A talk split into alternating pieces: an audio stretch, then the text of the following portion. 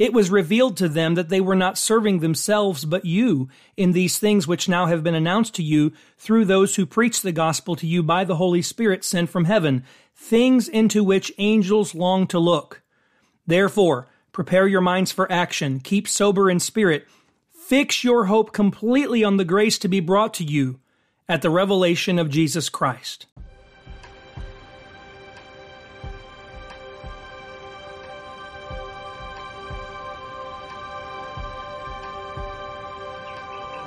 Hello, and welcome to the Netcast podcast, where you will find Bible studies that follow an in depth approach to sharing the good news about Jesus Christ. I am your host, Mark Hatfield, and my prayer is that you are encouraged by these lessons from the Word of God.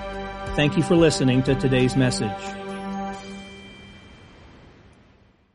I appreciate so much your willingness to tune in today to another episode of the Netcast podcast.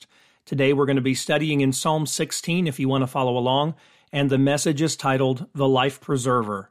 In this psalm, we come to what is called a miktam of David, which in the original language simply meant a writing. We can see the beginning of Psalms 56 through 60, and also passages like Isaiah 38, verse 9, which says, A writing of Hezekiah, king of Judah, after his illness and recovery. That's all this really is as a writing, but there's more to it. This writing serves as a set of poetic words that contain prophetic truths about the Messiah that reveal some details about what happened to Jesus after his death and burial. At the same time, David is writing about some real issues he is facing and trusting God to help him while not realizing the depth of meaning behind his words. Both Peter in Acts 2:25 and Paul in Acts 13:35 reveal the true meaning behind the words found here. These passages read, For David says of him, I saw the Lord always in my presence, for he is at my right hand, so that I will not be shaken.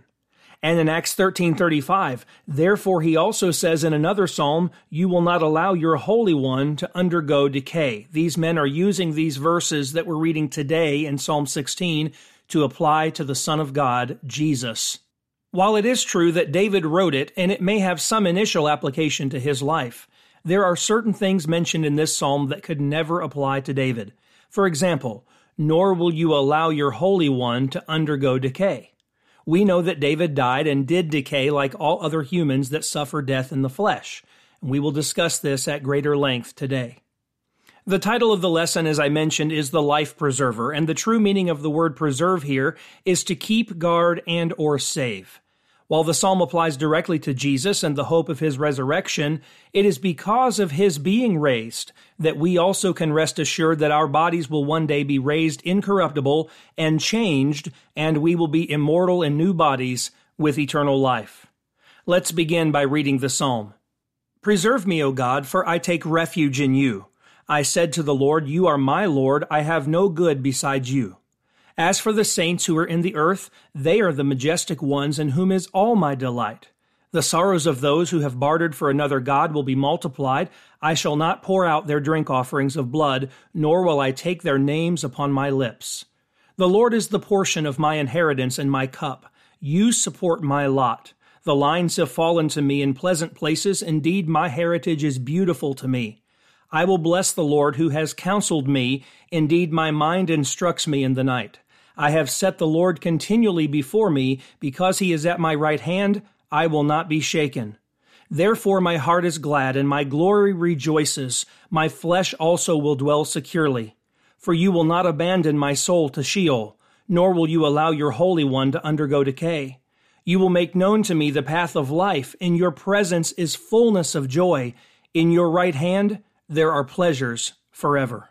So as we begin our study, the first point we want to make is there is preservation in prayer. Verses 1 and 2. Preserve me, O God, for I take refuge in you. I said to the Lord, You are my Lord, I have no good besides you. David points out that God is our keeper and refuge. We ask God to keep us. Preservation is more than just safekeeping, though. It also speaks of longevity, as in belonging to God. Here, David calls God in Hebrew El, which is the name for the one true God, and he is not to be confused with false gods.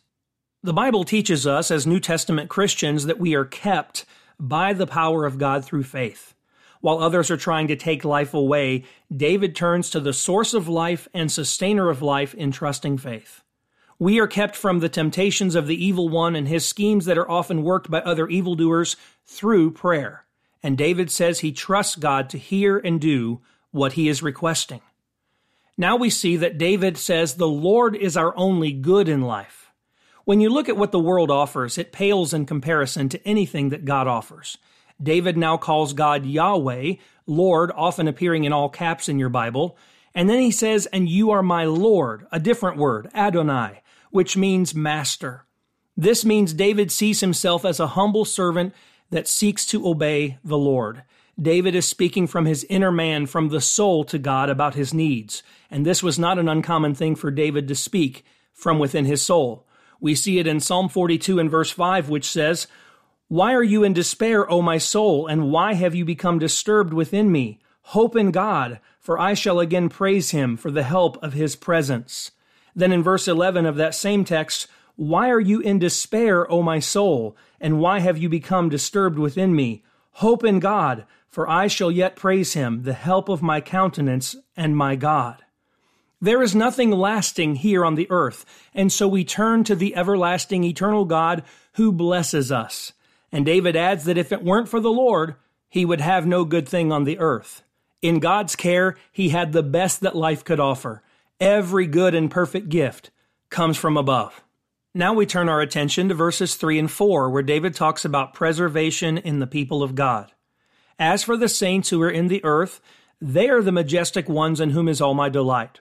The sorrows of those who have bartered for another God will be multiplied. I shall not pour out their drink offerings of blood, nor will I take their names upon my lips.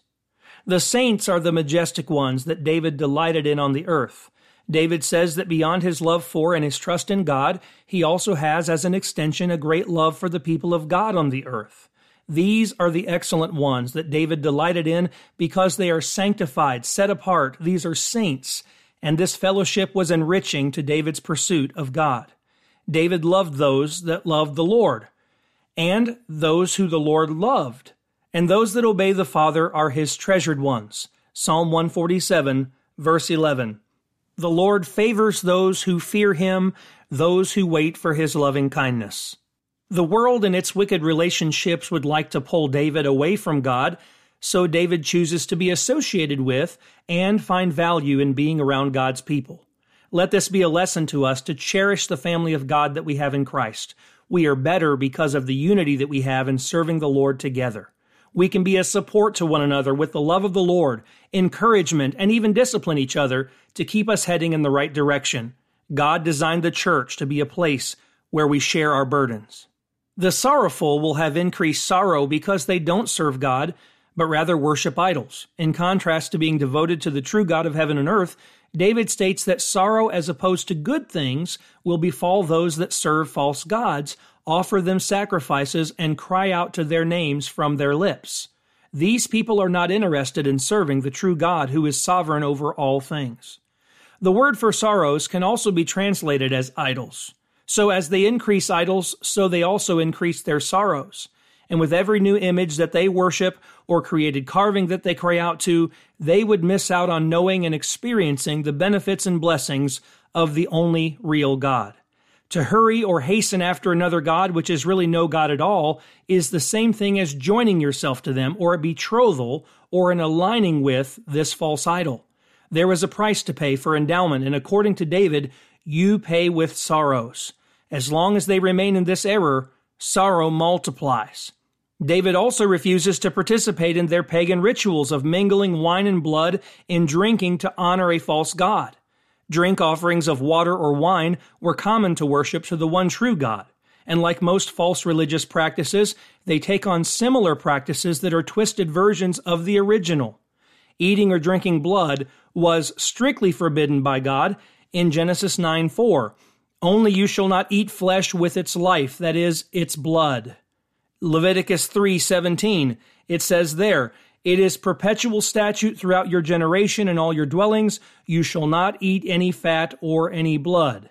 And then in Leviticus chapter 17 and verse 10, and any man from the house of Israel or from the aliens who sojourn among them who eats any blood, I will set my face against that person who eats blood and will cut him off from among his people. And so David would have no part in an act that was an abomination before God. Finally, David makes it clear that not only would he refrain from pressing the cup of error to his lips to drink blood, but he wouldn't even allow the names of these foreign gods to proceed out of his mouth. This, too, was an ordinance in Israel in Exodus 23 and verse 13. Now, concerning everything which I have said to you, be on your guard, and do not mention the name of other gods, nor let them be heard from your mouth. Nothing vile was allowed to enter David, and here he expresses that nothing pertaining to these false gods made from wood, clay, metal, or stone that could offer him absolutely nothing will ever have their names on his lips. God is the only one David would serve, the only one he would cry out to, and the only one he would be found worshiping. Now let's move on to verses 5 and 6, where David says there is preservation in pleasant portions. The Lord is the portion of my inheritance and my cup. You support my lot. The lines have fallen to me in pleasant places. Indeed, my heritage is beautiful to me. Our inheritance, our cup, and our support is the Lord. What truly satisfies David, whatever is his portion, his part, or his cup, is the Lord Yahweh. The Lord to David was all that he wanted for his inheritance. And the reason was that God was the maintainer of his lot in life. He uses the word cup to make the distinction from the bloody wine that worshippers of false gods consume. And David says, Keep the wine mingled with blood, and let me be filled by God. In essence, David was asking God to fill him up completely and the Lord was all that David needed. In contrast, those that choose not to serve the one God of heaven and earth will also receive a cup from the Lord, but this one is filled with wrath and indignation. We read about it in Isaiah 51 17. Rouse yourself, rouse yourself, arise, O Jerusalem, you who have drunk from the Lord's hand the cup of his anger, the chalice of reeling you have drained to the dregs. David knew that God was not only good to him here in preserving his life, but God also had blessings reserved for David in eternity. Everything God does is good for his people. We have a pleasant plot and a beautiful heritage. The lines have fallen for David in pleasant places, he says. He has a beautiful inheritance. Dividing land by lot by stretching lines and plotting markers was a common practice in Israel. You can read about it in Numbers 26:55 and Numbers 33:54. For a fuller example, you can also look at Joshua 15 1 through 4. David feels blessed by God to be in a place where he can serve and honor God, and he feels wealthy to see the pleasant places granted to him. He is truly counting his blessings. When David said the lines have fallen, he is not saying it was by chance or mere luck that he was blessed. He recognizes God as the stretcher of the lines, and everything fell into place because of the divine hand that parceled out the portion that he now enjoys. Moving on now to verses 7 to 9, David says there is preservation in God's presence. I will bless the Lord who has counseled me. Indeed, my mind instructs me in the night. I have set the Lord continually before me. Because he is at my right hand, I will not be shaken. Therefore my heart is glad, and my glory rejoices. My flesh also will dwell securely. The Lord counsels the godly in the night hours. What a unique concept. In verse 7, David says that he blesses the Lord in return for the blessings that God has been to him. God has been a good counselor to David.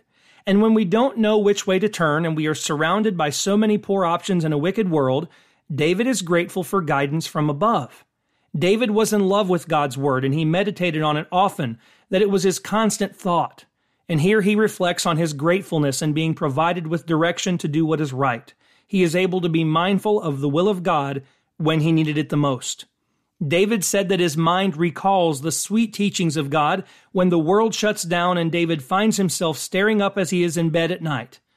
Before he closes his eyes in sleep, God probes the heart and the mind, it says in Psalm 7 verse 9. Oh, let the evil of the wicked come to an end, but establish the righteous, for the righteous God tries the hearts and minds.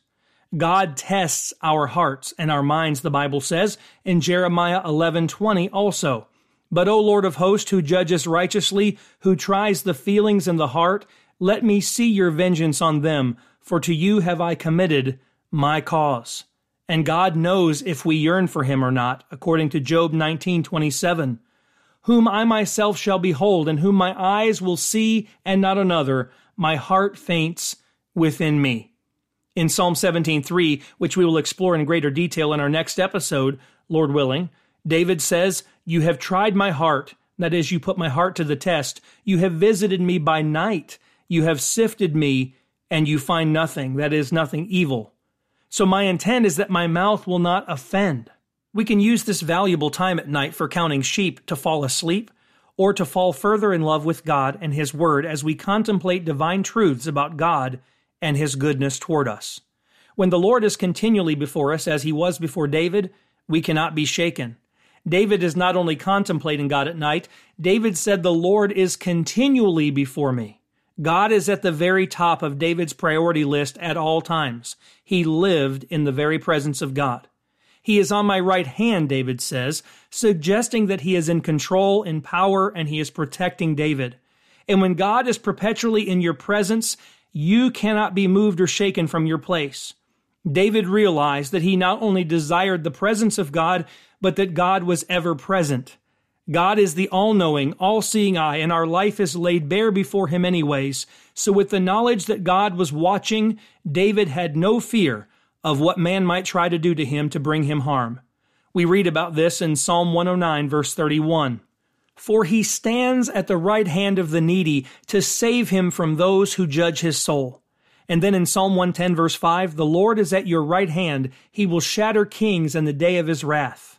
And then in Psalm 121, verse 5, the Lord is your keeper, the Lord is your shade on your right hand. The point is, you will never shake a man or woman of God that trusts in him on this level. In Psalm 10:6, it seems that the wicked often think that they will not be shaken or moved or never come into adversity, but yet there's a judgment day awaiting them.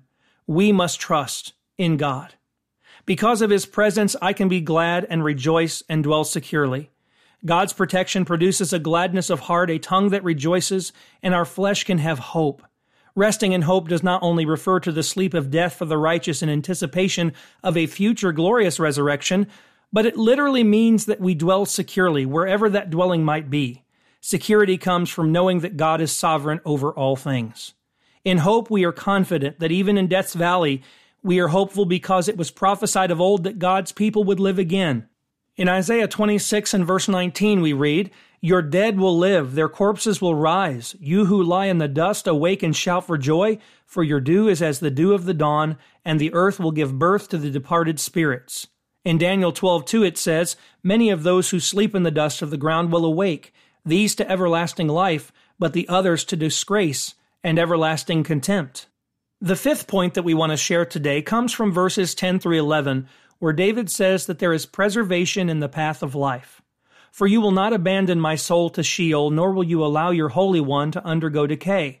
You will make known to me the path of life. In your presence is fullness of joy. In your right hand there are pleasures forever. We are not simply going to die and go to some nether world. David is making a prophetic pronouncement that he knew would eventually apply to him. He states, For you, God, will not abandon my soul to Sheol. You will not allow your Holy One to undergo decay. And you can also see the word corruption for that. Sheol was the netherworld of the place of the dead. And the reason that we know that this was messianic in scope is because of the way this passage is applied in the New Testament. If you turn your Bible open to Acts chapter 2, beginning in verse 22 and reading down through verse 36, you'll see that Psalm 16 is the primary quotation of the Apostle Peter. Men of Israel, listen to these words Jesus the Nazarene, a man attested to you by God with miracles and wonders and signs, which God performed through him in your midst, just as you yourselves know. This man, delivered over by the predetermined plan and foreknowledge of God, you nailed to a cross by the hands of godless men and put him to death. But God raised him up again, putting an end to the agony of death, since it was impossible for him to be held in its power. For David says of him, and then he quotes Psalm 16. Now let's jump down to verse 29. Brethren, I may confidently say to you regarding the patriarch David that he both died and was buried, and his tomb is with us to this day. And so, because he was a prophet and knew that God had sworn to him with an oath to seat one of his descendants on his throne, he looked ahead and spoke of the resurrection of the Christ, that he was neither abandoned to Hades, nor did his flesh suffer decay. This Jesus God raised up again, to which we are all witnesses. Therefore, having been exalted to the right hand of God, and having received from the Father the promise of the Holy Spirit, he has poured forth this, which you both see and hear. For it was not David who ascended into heaven, but he himself says, The Lord said to my Lord, Sit at my right hand until I make your enemies a footstool for your feet. Therefore let all the house of Israel know for certain that God has made him both Lord and Christ, this Jesus whom you crucified. Now, I know that these are lengthy readings, but we have to turn our attention now to Acts chapter 13, verses 26 to 39. Listen carefully. Brethren, sons of Abraham's family, and those among you who fear God, to us the message of this salvation has been sent. For those who live in Jerusalem and their rulers, recognizing neither him nor the utterances of the prophets, which are read every Sabbath, fulfilled these by condemning him. And though they found no ground for putting him to death, they asked Pilate that he be executed. And when they had carried out all that was written concerning him, they took him down from the cross and laid him in a tomb. But God raised him from the dead and for many days he appeared to those who came up with him from Galilee to Jerusalem, the very ones who are now his witnesses to the people. And we preach to you the good news of the promise made to the fathers, that God has fulfilled this promise to our children and that he raised up Jesus, as it is also written in the second psalm, You are my son, today I have begotten you. As for the fact that he raised him from the dead, no longer to return to decay, he has spoken in this way, I will give you the holy, sure blessings of David. Therefore, he also says in another psalm, here referring to Psalm 16, You will not allow your Holy One to undergo decay. For David, after he served the purpose of God in his own generation, fell asleep and was laid among his fathers and underwent decay. But he whom God raised did not undergo decay. Therefore, let it be known to you, brethren, that through him forgiveness of sins is proclaimed to you and through him everyone who believes is freed from all things from which you could not be freed through the law of Moses. Now take note that in both of these passages, the point is made that David died and his body saw decay like all other human deaths, and the proof was that his tomb could be visited and his remains would still be found there. Paul and Peter taught that Jesus was in the tomb for three days and then he was raised, not having to undergo the process of fleshly decay or corruption. But this doesn't mean that David doesn't rest in hope as well. Jesus was the first to be resurrected, and we hope in our own resurrection one day. Men of faith in God have always believed that God could raise the dead. We see an example of this in Hebrews 11:19. It says, "He considered that God is able to raise people even from the dead, from which he also received him back as a type." My body might lie in the ground, but my soul is not extinct. The soul lives on and lives forever. Sheol, as commonly translated hell, is not the same thing as the place of torment in the lake of fire. Jesus, upon his physical death, told that thief that had just asked him to remember him when he came into his kingdom, Today you will be with me in paradise. Luke 23 43. Jesus would not depart from this world and his soul be left in the realm of the dead, sometimes referred to as Hades. He would find comfort in paradise until the day he was raised up just like all the faithful who are still anticipating the day when we are all raised from the dead and face the final judgment. Those who are in Christ will not be condemned, but granted entrance into heaven. Those who have never served God and obeyed the gospel of Jesus Christ will be punished with everlasting fire and be cast away from the presence of the Lord. So, what we have learned together today is that Jesus was the Holy One in prophecy here that would not see decay. He was often referred to as the Holy One of God in passages like Mark 1:24 and Acts 3:14, and those who are wicked will not only suffer the death of the body, but they will also suffer a second death of the soul. Psalm 55 verse 23 says, But you, O God, will bring them down to the pit of destruction. Men of bloodshed and deceit will not live out half of their days, but I will trust in you. Jesus never saw corruption, and he was raised and then ascended and was seated at the right hand of his Father. Those that serve the Lord as David did will experience the death of the body. But even after the outer tent is destroyed and we return to the dust of the ground, we have an eternal body in heaven that is not subject to decay because it will be immortal and imperishable. In 1 Peter chapter 1, 10 to 13, Peter tells us that prophets like David didn't really comprehend what they were revealing in the unfolding of the gospel of Christ. It says, As to this salvation, the prophets who prophesied of the grace that would come to you made careful searches and inquiries, seeking to know what person or time the Spirit of Christ within them was indicating as he predicted the sufferings of Christ and the glories to follow.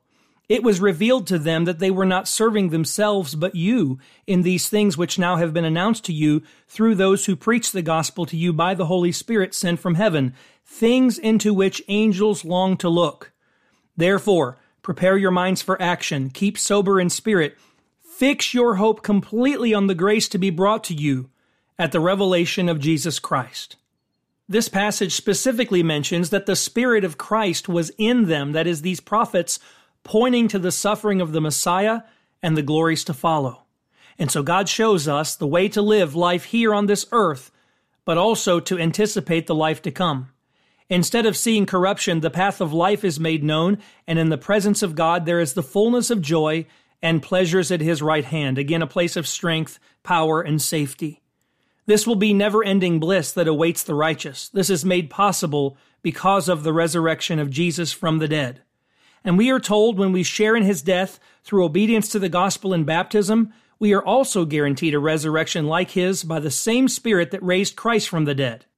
In Christ we are made alive, not only spiritually, but one day we will be raised incorruptible. 1 Corinthians 15:52 Paul said, "In a moment in the twinkling of an eye at the last trumpet, for the trumpet will sound and the dead will be raised imperishable, and we will be changed."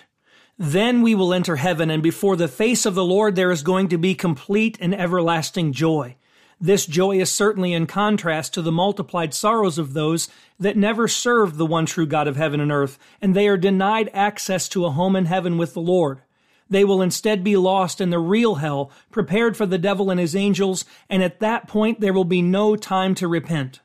When Jesus died and was raised, he ascended into heaven, and as we mentioned a moment ago, he was seated at the right hand of his Father. The Bible confirms this in Mark 16, 19. So then, when the Lord Jesus had spoken to them, he was received up into heaven and sat down at the right hand of God. In Hebrews 1 3, it says, And he is the radiance of his glory, the exact representation of his nature, and upholds all things by the word of his power when he had made purification of sins, he sat down at the right hand of the majesty on high. We who are in Christ are already seated with him in heavenly places. We are told that just as Jesus sat down on the right hand of his Father on his throne, we will sit with Christ on his throne one day. There we will be with him forever. We are reigning with him on the earth, but one day we will see him as he is, face to face, and there we will always be with the Lord. Right now, we set him continually before us at our right hand, but one day he will set us at his right hand, where there will be perpetual joys and unending pleasures. And just as Jesus endured the cross for the joy set before him, David and other faithful believers in God will persistently face this world and its challenges by setting their mind on things above.